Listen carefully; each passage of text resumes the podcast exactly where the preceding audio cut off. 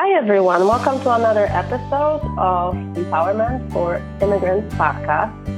Today, I have for you another very special treat, Rosie Paulson. She's an owner of Rosie Paulson Enterprises, and she is also your Medicare matchmaker. Rosie, sounds like you have two awesome careers. Tell us a little bit more about you. Where are you from? Obviously, you're an immigrant, so where are you from? When did you come to the U.S.? Well, first, thank you so much for inviting me to your, your amazing show. And yes, I'm originally from Ecuador, South America. That is the country between Peru and uh, Colombia. A lot of people think that that is in Africa, but it's not. It's South America, and we do speak Spanish there. Mm-hmm. I came into the United States uh, at the age of 17 in 1988. And ever since then, my family and I have settled. And uh, yeah, it's been more than 30, this year I'll be celebrating 33 years here. And in 2000, I became a citizen of this amazing country. So yeah, I'm grateful and, uh, I, I, I'm also for the American dream and becoming an American when I was a child and I wanted to do that. Um, so I'll tell you a little bit more about that in, in the story that we will be sharing today. All right. So tell us, tell us the story. What was the moment that you made a decision? Hey, I want to live in the U.S. In my country, there was a lot of uh, people that, uh, well, boys used to play soccer, and and because it was not a ladylike sport, people kind of discouraged women from playing soccer. But I was a good, really good goalkeeper. So I think at the age of 10 is when I had to kind of make my name be known in the, in the world of soccer with my friends and stuff like that because, you know, as a girl, I wasn't allowed to play. One time, um, I was about 10 years old and I came into the field and all my friends were playing with this blonde hair, green eye girl. Like she was part of the, of the group forever. And I asked my friends like, why do you guys have no problem playing with her? But when it's me, you guys always challenge me. He says, well, she's an American and that's why we were able to play with her. And so I'm like, okay, I need to find out what is being, being an American. Um, so I befriended her. Um, and in my limited English, I understood that she and her family were missionaries from the United States and that she mentioned that in America, girls can do anything they want to be or do. And same thing with the boys, but at that time in my 10 year old mind, that's what I understood. That was the way I was going to be able to play soccer without anybody giving me a hard time about it. So I run back to my house and I tell my mom, Mom, I know how we're going to be, how I'm going to be able to play soccer and nobody's going to give me a hard time about it. Mom goes, how, honey, how? And I said, we'll have to move to America. We're going to have to meet this guy named Jesus and everything will be okay, mom. Everything will be okay. so at that time, between uh, the American dream and gospel, I, I knew that I wanted to be an American and that eventually I will get to know that I was just always been in America and just born in the wrong place at that time. Tell me a little bit more because you've added the guy named Jesus. Like, how does Jesus play into the story?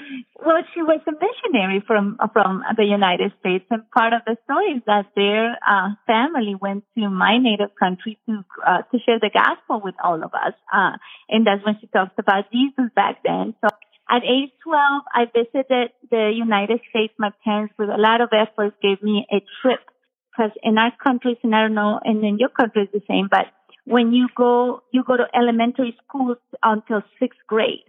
Seventh grade, which in here is middle school, is where you go to high school pretty much in Ecuador. So when you go from elementary oh. school to high school, it's a very big deal. So my parents, mm-hmm. with a lot of effort to reward me for that, they uh, bought me a ticket to come to the United States. So we visited Manhattan. We went to Miami. But me being in the middle of uh, Manhattan and just feeling the whole energy of the city and the buzzing and everything, I remember, I know, I know this is where I belong. And part of the thing is, remember, I spoke Spanish. I did not speak English at that time. But, and within three days, I was able to communicate with people. I was able to be in the subway and knew like the whole subway system. It was kind of like, it just became natural in me. We stayed here for about a month when I was 12. And on my way back, this is what I tell people about your mindset is so important. But on my way back, I remember crying, but saying to myself and saying to America, America, you have not heard the, the, the end of Rosie. I'll be back. I don't know how. I don't know where, but I'll be back. So from age 12 to age 17, which is when I came to the United States, it was five years of every single day either pestering my parents, even preparing myself to learn English, you know, because I was moving to America. I was not going to stay in Ecuador. I was not marrying an Ecuadorian. I was just going to move to America. And at age 17, um, my sister and I were the first ones to arrive. Um, my family, there's five of us, so we kind of split up in little, in three sections. So my sister and I came first. My dad came later. My brother came after that, and then my mom was the last one to come to come to the United States. But then in 1989, we all moved to Tampa, Florida, and I've been here ever since. So you know, it's just been um, a blessing to me as a naturalized American to see where my country can get if we just encourage the American dream. And more than anything too is how much the immigrants are part of making this economy thrive. Yeah, talk about this a little bit more. Yeah. Well, let me give you some statistics because this this uh, it will help you a little bit. But 70% of the economy of the United States is run by small businesses. Well, small businesses are run, most of them, by immigrants. And people don't understand that. Yes, there are Americans that have their businesses, but the majority of small businesses, small to medium sized businesses are owned by minorities. And then if we can go a little bit deeper, uh, and a little bit specific, let's say, in the state of Florida, 30% of the business, the small business of the state of Florida are owned by Hispanics. And then out of those 30%, 53% are owned by Hispanic women. In the 2020 administration, Hispanic women were the block of businesses, the black that were starting businesses faster than anybody else out there. So there was a couple of initiatives like uh, the Global Women International Initiative that was even not only helping women here in the United States, but globally to become entrepreneurs. So this is the best, one of the best times to be an entrepreneur because if you understand your purpose and what you were created to be, and you do that for a living, the end result is priceless, that's like the Discover card, because that's where you get your energy so you can ha- build resilience and do it every single day because you love what you do, not because of the money, but because it's your calling, it's your purpose, it's your why. Yes, I totally agree with you on that one. Mm-hmm. So now let's talk a little bit about your journey as an entrepreneur here in the US. Did you immediately go into being a business owner or what, what did you do? Well, I had two businesses in my life. I mean, not business, but two careers, I would say. Um, the first one, I was a business travel for American Express, and um, I worked in a call center for about 10 years. My daughter at that time, Tabitha, I have two children, Stephen, who is now 27, Tabitha, who's now 30. At that time, Tabitha was about 14, 15, and she started struggling at school a lot with disciplinary problems and things like that. So really what she needed, she needed me. And I had to make the decision, do I want to help my daughter be successful or do I stay at my job? So I put my two weeks notice for my uh, job and I stayed home with her for a little bit until she was able to understand what was happening with her struggles.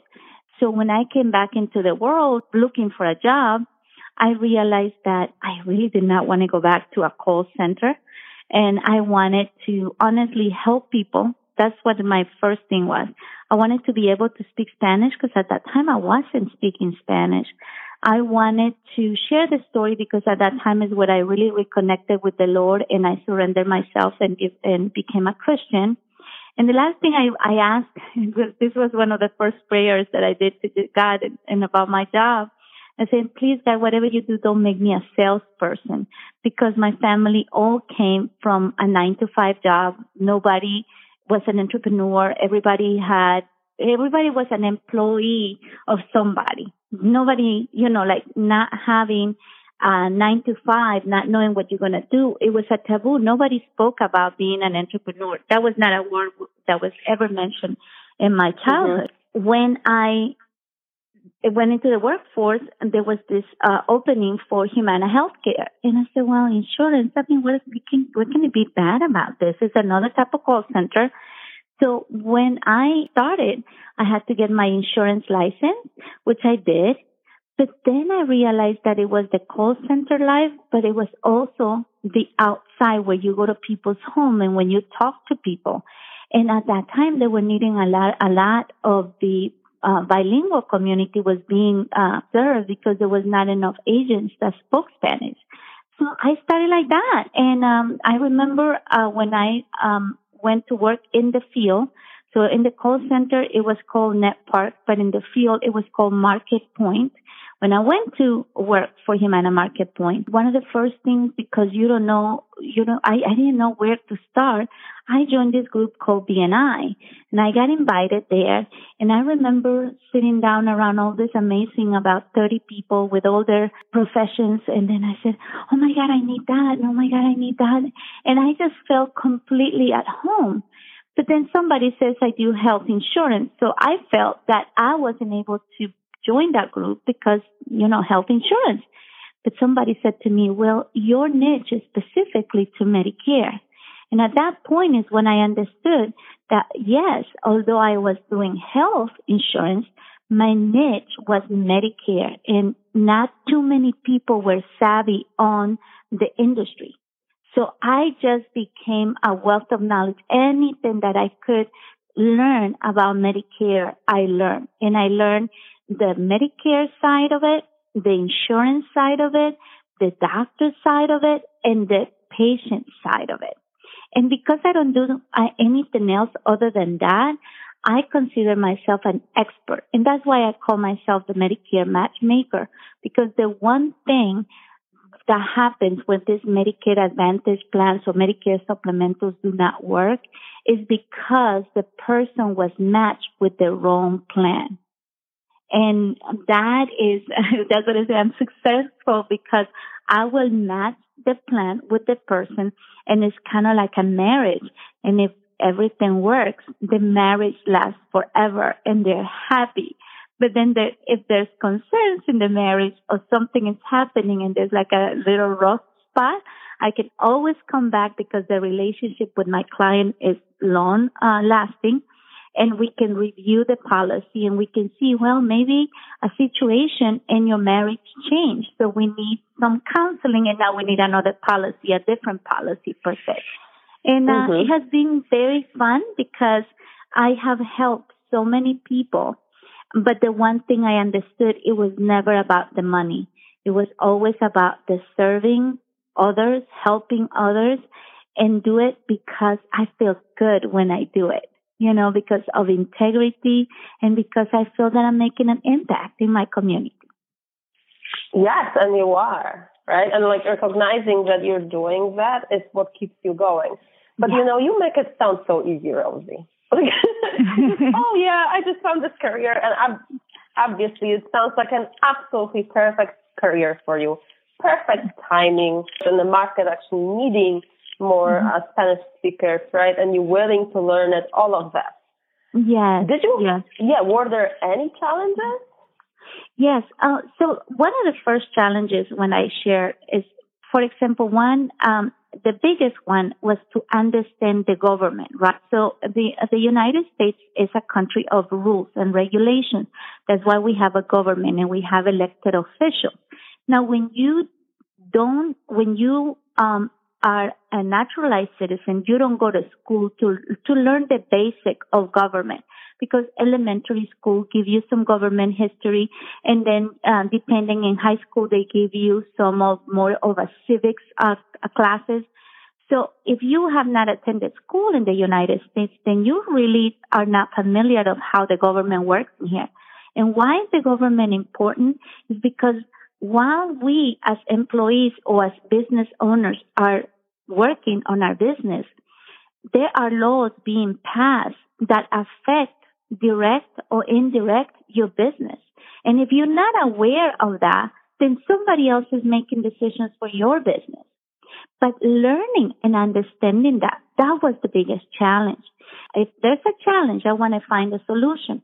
And after talking to a lot of people, that's when I understood that my problem was that I was lacking civics 101 for uh, the United States.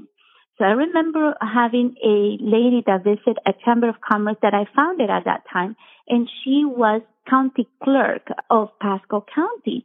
And I was mentioning to her that I'm, I'm still having the struggle with understanding what is Congress, what is Senate, what is local, what is national. And she mentioned, oh, that is a, a class that I give in elementary school. It's called Civics uh, Government 101, and it teaches you how to pass the bills and stuff like that. And I remember saying to her, will you do me a favor and can you get that same class but into like an adult version of it and teach it to our international entrepreneurs? And we founded that as part of the Hispanic Chamber of Commerce. And she will come every six months and give that class again. And many of us understood, oh my God, you know, I was trying to do this but no wonder it was not working in this side of the government because the one that is in charge of that is this other side of the government. So just seeing those aha moments, empowering people to understand that you can, that your voice can be heard and that that will protect your business and your family and all the efforts that you're putting in. That was one of those challenges that we were able to equip international entrepreneurs to be able to be successful. That's really, I, mean, I, I had no idea you were part of something so so yeah. big, and yet, I mean, it's so basic, right? And yet, I'm thinking how many other groups are not being taught these basic. I mean, when you pass, you know, your test to become a citizen, you learn quite a bit and that's a very very good thing. I'm I'm mm-hmm. very grateful that I was kind of forced to learn mm-hmm. those things, right? Mm-hmm. mm-hmm. But still, that's very basic. If you are mm-hmm. an entrepreneur, like you said, there are laws that are being passed, and we need to be educated on all of this stuff. Tell me, how long have you been in business altogether? How many years have you been an entrepreneur? So my Medicare business, I started in 2009 and I did, with that business, I did everything that was not supposed to be done, right? I did it incorrectly and I learned from it. But in 2015, I also founded Rosie Paulson Enterprises and the enterprises is where I use my skills and my knowledge of owning the business for so long and the connections and my resources to teach business owners how to a lot of business development and become the best entrepreneurs they can be while living their best life and having a thriving, successful, and profitable business. Because at the end of the day, you do want to make sure you have a profitable business because that's what you call yourself a business owner, right? But at the same time, you want to make sure that your family is taken care of, that your children are fulfilled, that your husband and we, you and I talked about this, making sure that you don't get divorced in the process of becoming an entrepreneur because that happens a lot to many entrepreneurs. In 2015 is when I found the Rosie Paulson Enterprises, but now I've learned from all the mistakes that I had from my business mates. Yeah. So this year will be 12 years that I've been in business. So yeah, so it's, it's been mm-hmm. super exciting. And another thing that I do want to share with uh, your listeners is that my blessing, my biggest blessing was that I always had great mentors in my life. As a mentee, one of the things that I learned to do is first of all, like become their shadow, right? And listen and, and like in a sponge like suck everything that they taught me. One of the things that I, they always told me is that if I want to aim farther than where they have arrived, I've always had to view the vision from their shoulders because you aim, and this is the analogy, you aim to the sun, but if you make it to the moon, you still have make it very far, you know, but you aim to the sun. So even if you fall short, you're still going to be in the moon. Yeah. So that's that's the things that I uh, tell people, and it is a blessing to me now with Rosie Paulson Enterprises that I can give back to my community all the resources that my mentors gave to me because now I mentor somebody else. Yeah. So as you're working with different business owners, what is the one thing that you seems like everybody is struggling with? Time management. Mm-hmm. Time management.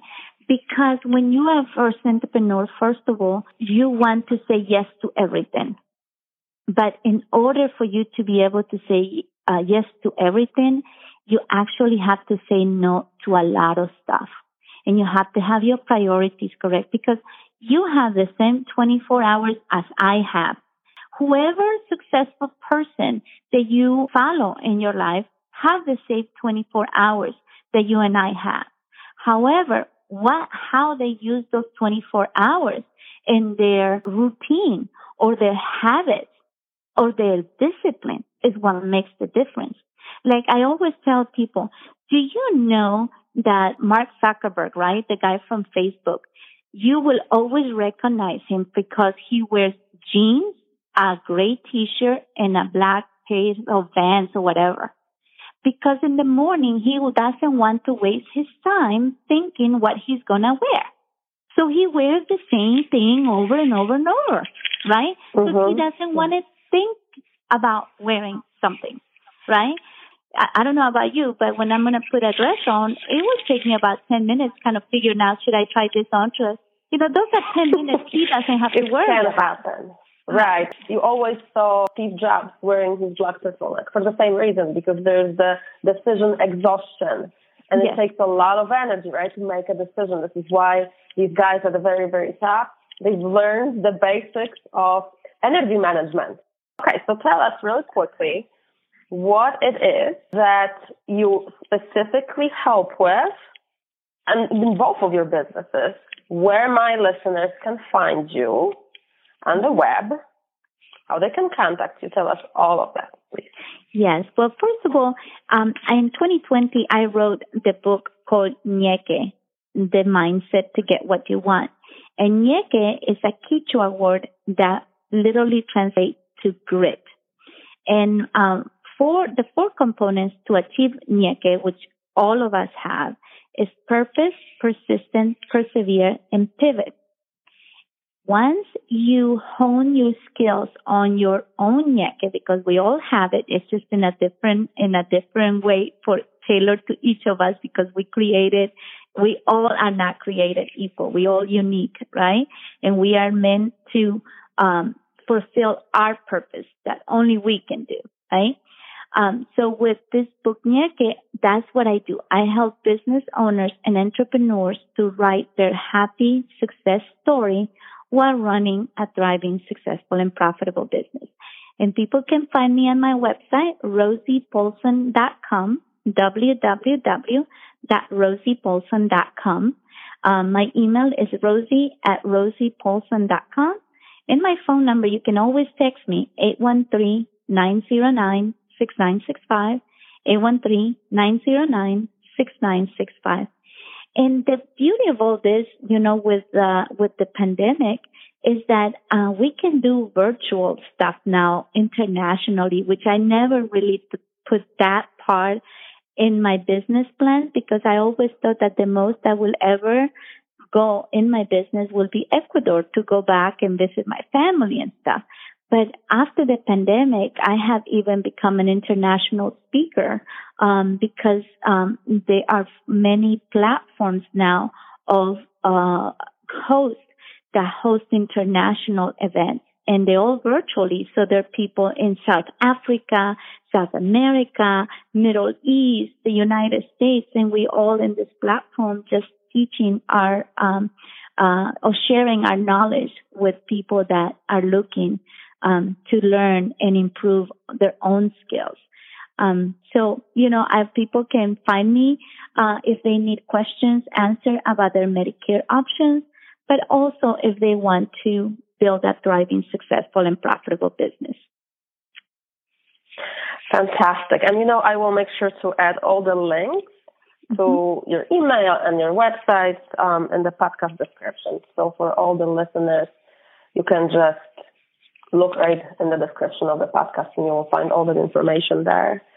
Listen, Rosie, your life is such a beautiful example of what happens when someone has this grit and and has a very clear purpose. I love hearing that you fell in love with America and that mm-hmm. you were so determined and that you know your family understood that and they came with you. You know the wisdom that you have gained, right? All that wisdom that you have written in your book and um, that you share now with people, that came with experience, I'm sure, with many, many difficult moments.